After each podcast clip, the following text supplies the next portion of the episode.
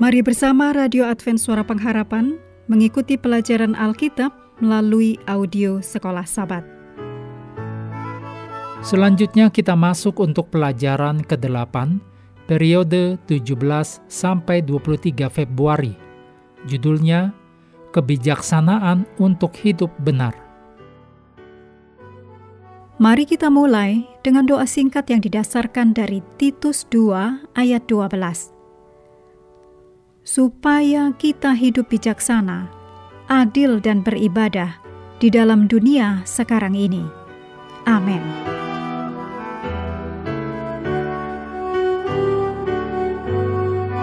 Sabat petang 17 Februari untuk pelajaran pekan ini, bacalah Mazmur 119 ayat 1 sampai 16, Mazmur pasal 90, Yohanes 3 ayat 16, Mazmur 95 ayat 7 sampai 11, Mazmur pasal 141 dan Mazmur pasal 128. Ayat hafalan Mazmur 90 ayat 12 Ajarlah kami menghitung hari-hari kami sedemikian, hingga kami beroleh hati yang bijaksana. Seperti yang telah kita lihat, kasih karunia Allah menyediakan pengampunan dosa, dan itu menciptakan hati yang baru dalam diri orang berdosa yang bertobat, yang sekarang hidup oleh iman. Firman Tuhan juga menyediakan petunjuk untuk hidup benar, ditulis dalam Mazmur 119 ayat 9 sampai 16. Memelihara hukum Allah sama sekali bukan penurutan pada peraturan secara legalistik, tetapi hidup dalam hubungan yang intim dengan Allah, hidup yang penuh dengan berkat. Tulis dalam Mazmur 119 ayat 1 dan 2, juga Mazmur 128.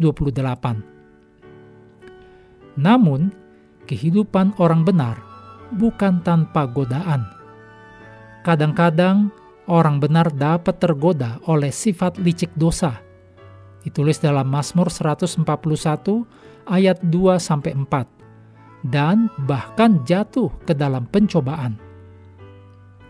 Tuhan mengizinkan saat-saat ujian agar kesetiaan atau ketidaksetiaan anak-anaknya terungkap dengan jelas. Jika anak-anak Allah mengindahkan petunjuk dan teguran Allah, iman mereka akan dimurnikan dan kepercayaan mereka kepada Tuhan diperkuat. Kebijaksanaan untuk hidup benar diperoleh melalui dinamika hidup bersama Tuhan di tengah pencobaan dan tantangan. Jadi, doa yang Tuhan ajarkan kepada kita untuk menghitung hari-hari kita – sehingga kita dapat memperoleh hati yang bijaksana. Demikian ditulis dalam Mazmur 90 ayat 12, mencerminkan komitmen yang berkelanjutan untuk berjalan dalam kesetiaan kepada Tuhan. Mengakhiri pelajaran hari ini, kami terus mendorong Anda bersekutu dengan Tuhan setiap hari, bersama dengan seluruh anggota keluarga, baik melalui renungan harian, pelajaran sekolah sahabat, dan bacaan Alkitab sedunia, percayalah kepada nabi-nabinya, yang untuk hari ini melanjutkan dari Yeremia pasal 20. Tuhan memberkati kita semua.